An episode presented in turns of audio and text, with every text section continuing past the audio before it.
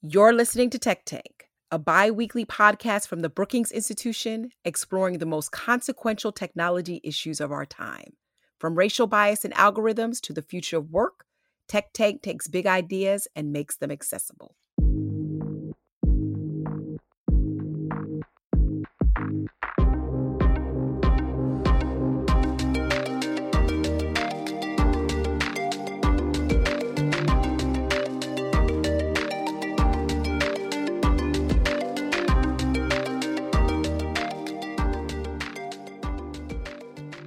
Welcome to Tech Tank.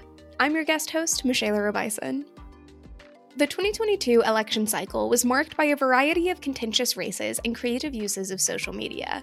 One such notable campaign was the race for Pennsylvania senator between Democrat John Fetterman and Republican Mehmet Oz. Fetterman's team has received acclaim for their use of social media, particularly popular with young voters, to build a brand and get out their message. Their victory serves as a case study of social media's evolving role in politics, especially in relation to digital natives such as Generation Z. Today, we're talking with Annie Wu Henry, an activist and former member of Fetterman's social media team, about her experience on the campaign and the role of social media in political outreach. Annie Wu Henry is a social media and digital strategy expert for progressive organizations and campaigns. She believes that we need on the ground organizing, electoral work, and online media to drive progress in society, and she has taken a hand in contributing to all three. She was most recently the social media producer for John Fetterman's successful Senate campaign in Pennsylvania.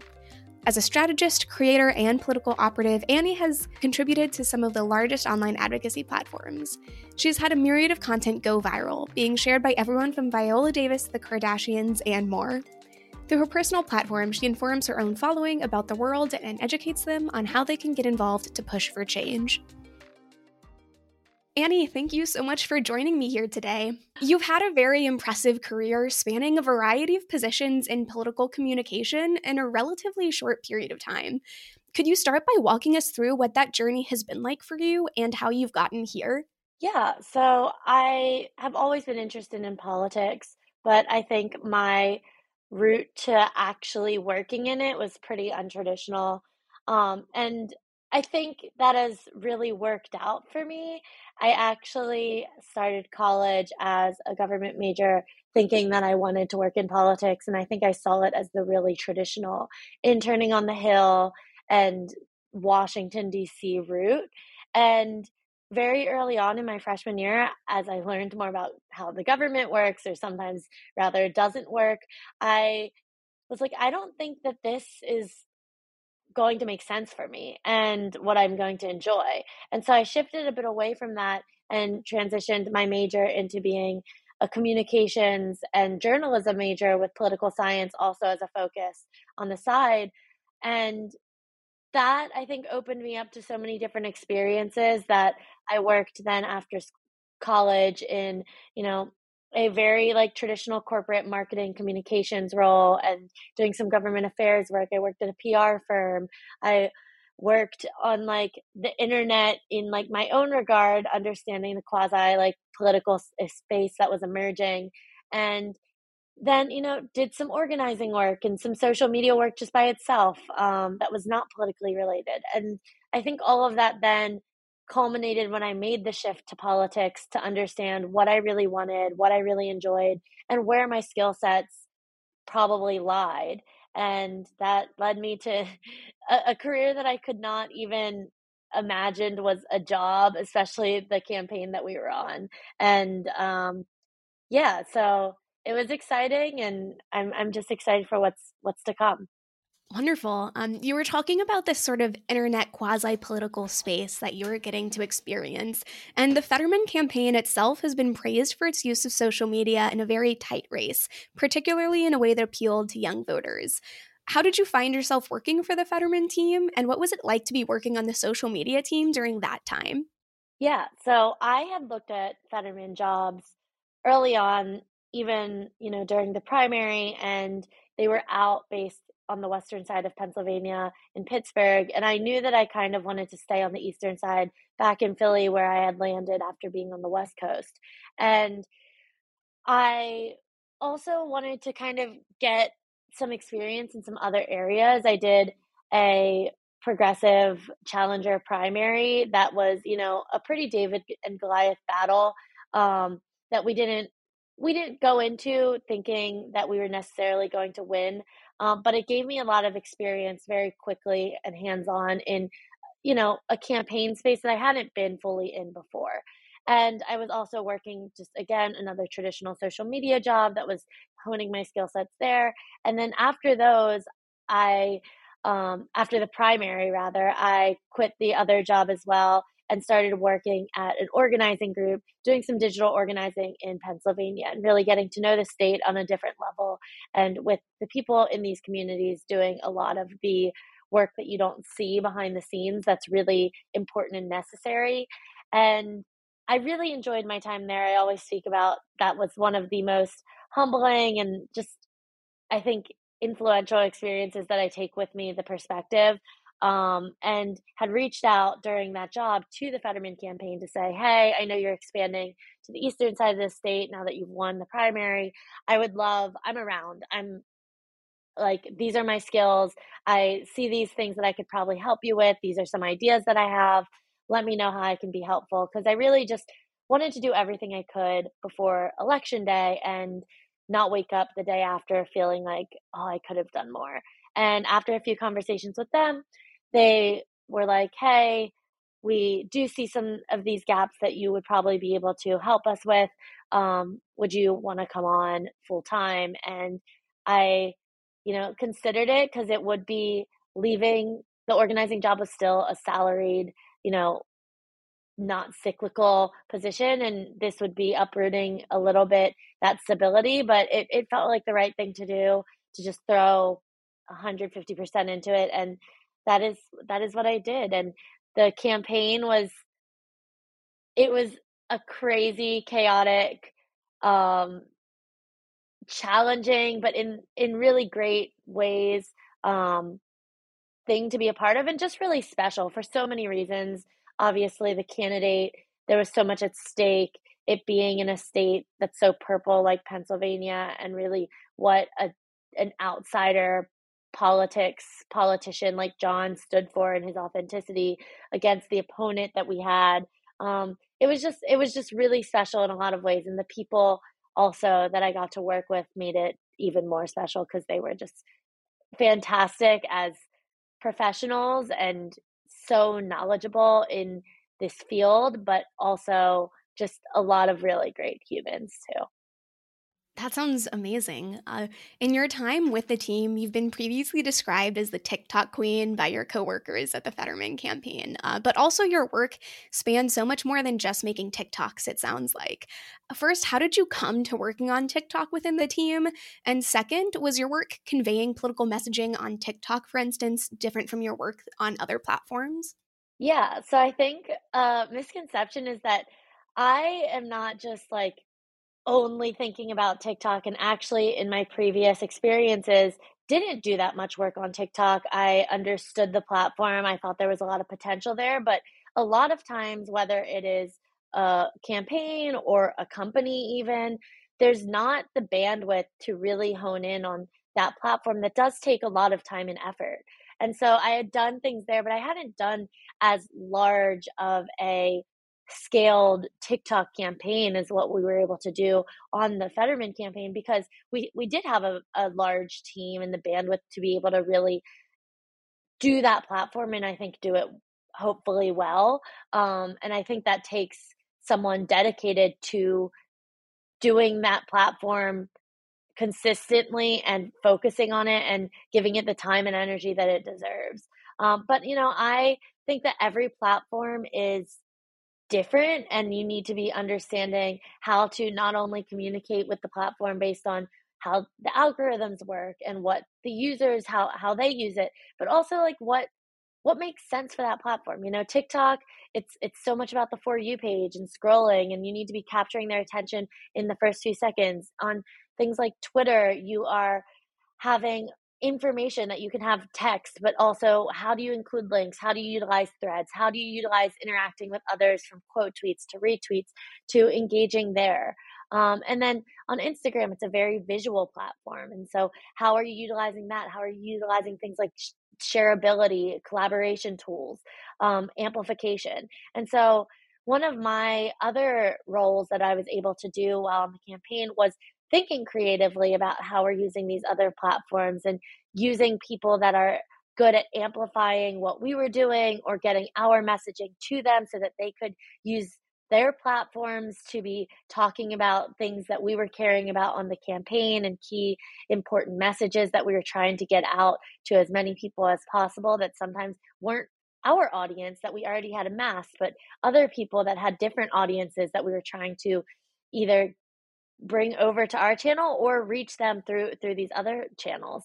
Um, and so working on collaborations, working with even you know some of the celebrities who did messaging for us that is obviously reaching people on such a large scale um, and trying to think creatively about about this and there were so many things that you know I, I hoped that we could do and we obviously have a limited amount of time and budget just energy because there's also a million other things. I i went to each of the events um, and was doing things at those uh, from you know taking photos to taking videos to working on the instagram stories to you know engaging people in, in real life um, and so it there were you know many hats worn by everyone on the campaign and tiktok was a, a fun one that i was able to come in and really own which was nice to be able to really take something from start to finish um, and craft along the way but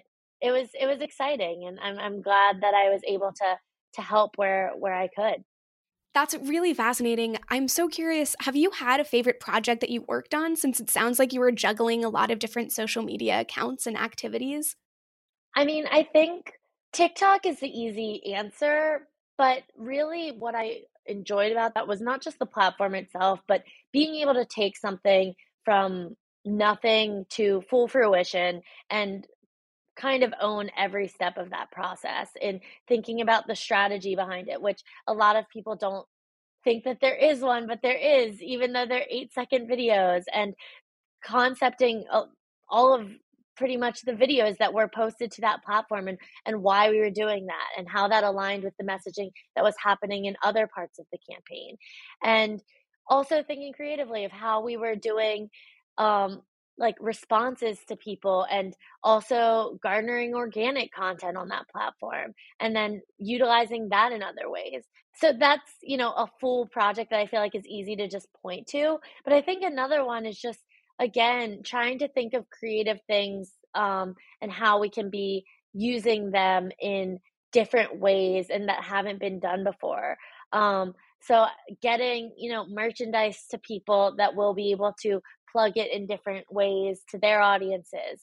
I I had an idea about, you know, trying to get people using Twitter Spaces in a different way that again we weren't able to fully fully um, bring to concept, but just trying to think creatively about these platforms and you know I was able to help and find a lot of trends on social media from memes to you know tweet formats to Instagram formats that I was able to say hey this this is happening. Do we want to do something around it? And there were so many you know brilliant minds that then were able to contribute to coming up with the end product of the meme or the idea that came to fruition that was posted but getting getting to do some of that as well um, and some of it you know i was able to do but again i want to give credit where credit's due to so many people from our consultants to our comms team to you know other leadership positions and people on the campaign that were not in digital or not in comms, but were just witty and understood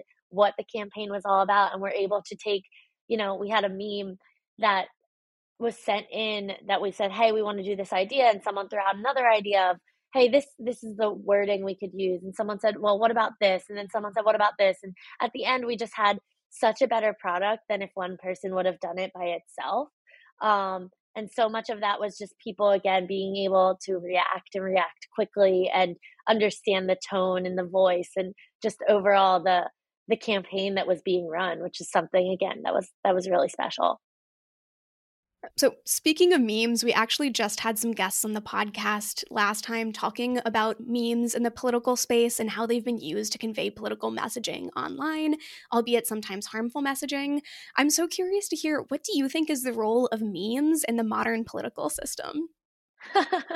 memes can be very powerful. And I just say that in general about social media. Social media is very powerful and power can be used for good and for, you know, not so good. And there is understanding respect and understanding when you can have fun with something and when there's lines that are crossed. And so I think that in politics, especially when so many of these issues are really serious issues and impact people's lives on personal levels, that there are ways in which you communicate, whether in text format and how you talk about things, but also in you know, visual format, whether that's memes or pictures or references or what that might be, um, that you don't cross that line where it goes into causing harm and causing having things be hateful. And I think that that was something that I always kept in mind, especially when we were, you know, creating content to define the opponent and talk about who he was. Um, and in ways that were highlighting that and highlighting things that we disagreed on or that he might have done that weren't great, but not in ways that were not humane.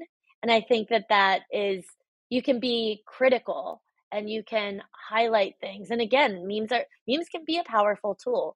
Um, but doing it in a way where you're not being inhumane and you're being just blatantly hateful. And again, I think every piece of content, there should be intention behind it. Sometimes the attention is just, or the reasoning behind it is just, you know, to to have fun and to like show personality or something is to convey a key message and sometimes it's to educate and there there are all these different reasons and i think that sometimes there is hateful content just for hate's sake and when that happens you need to reflect and understand like is is that worth it and a lot of times it's not thank you that was an incredibly insightful response Switching gears a little bit, you've also been a devout activist during your work. You've joined Get Out the Vote efforts for both Gen Z and Asian communities. How do you see the future of activism changing with the rise of new technologies? I mean, everyone has a platform now, which is again can be used for good and used for not so good.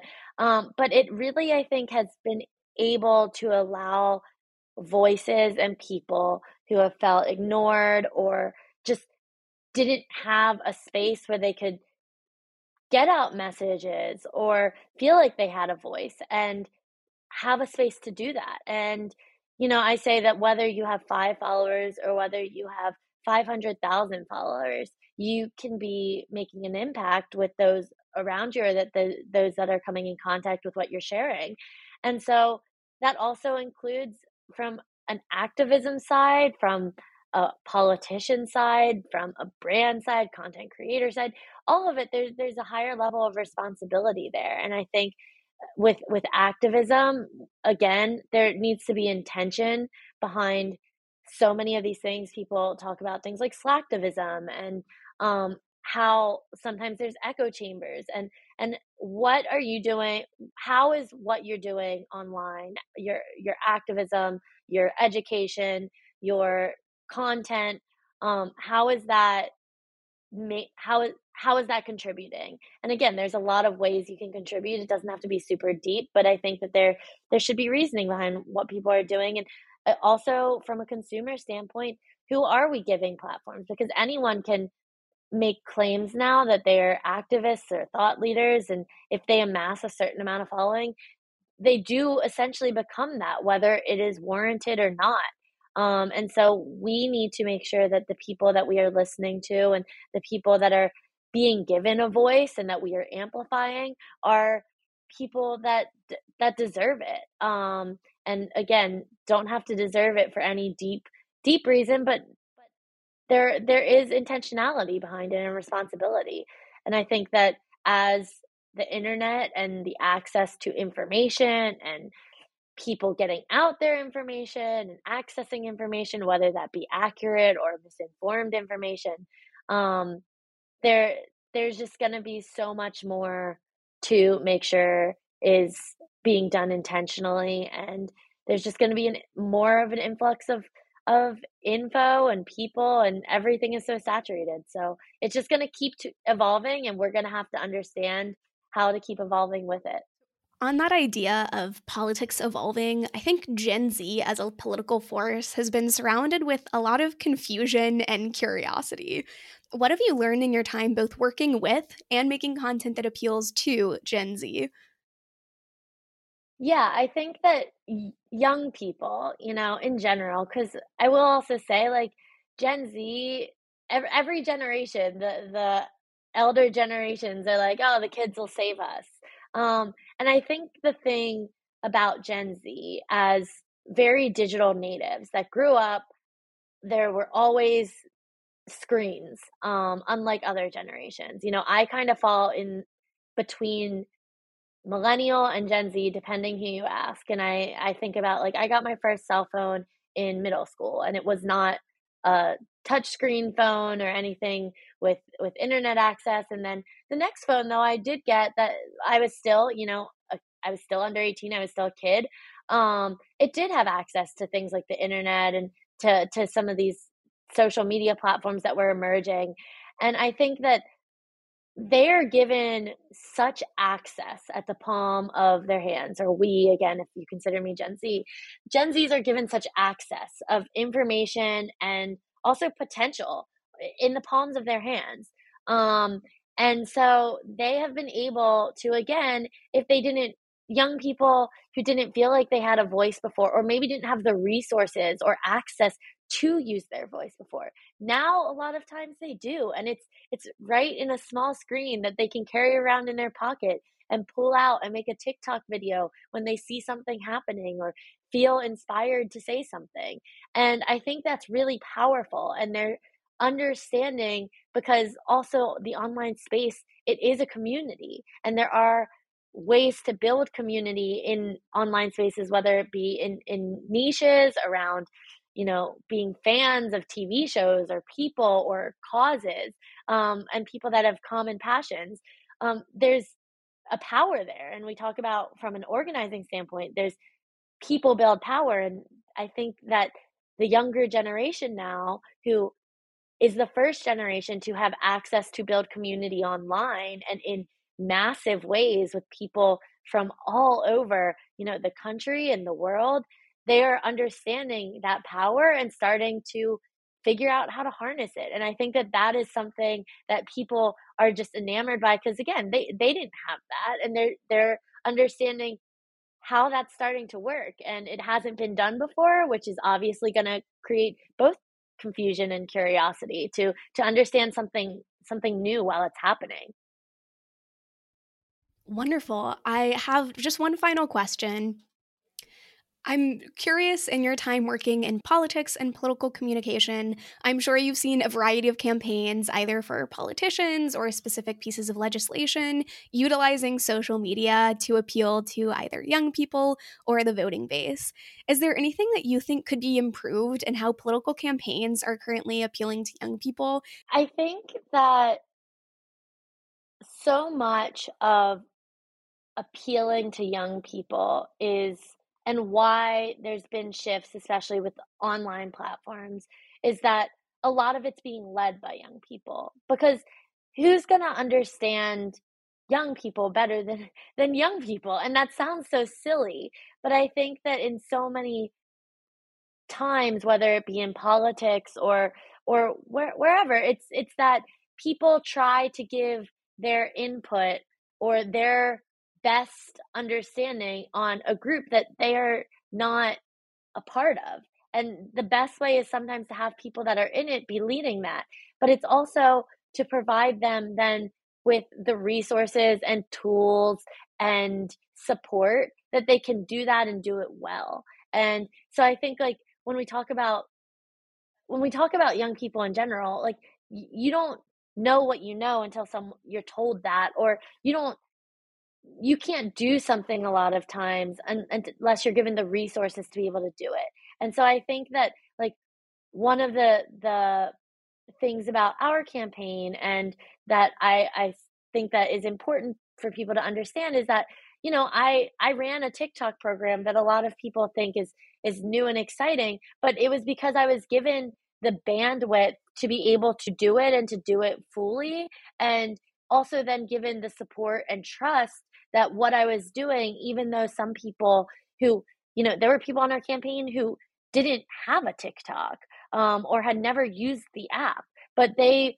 were able to again with with judgment and with still looking over for approvals and things like that. They were were able to say, I don't necessarily understand this app, but I understand the numbers that it's bringing, and I also understand that there are millions of people there and that there's um, untapped potential that can be reached if someone uses it and uses it efficiently and effectively. And so I'm going to trust a person that is from this space and has this skill set um, to do what they do on this platform to help us and not impart, you know, my what what I think um, in any way that's that's going to detract from them as an expert coming in with it. And I think that that is such an important component in using social media and appealing to young people is is there has to be levels of of support and there has to be levels of trust um, and buy-in.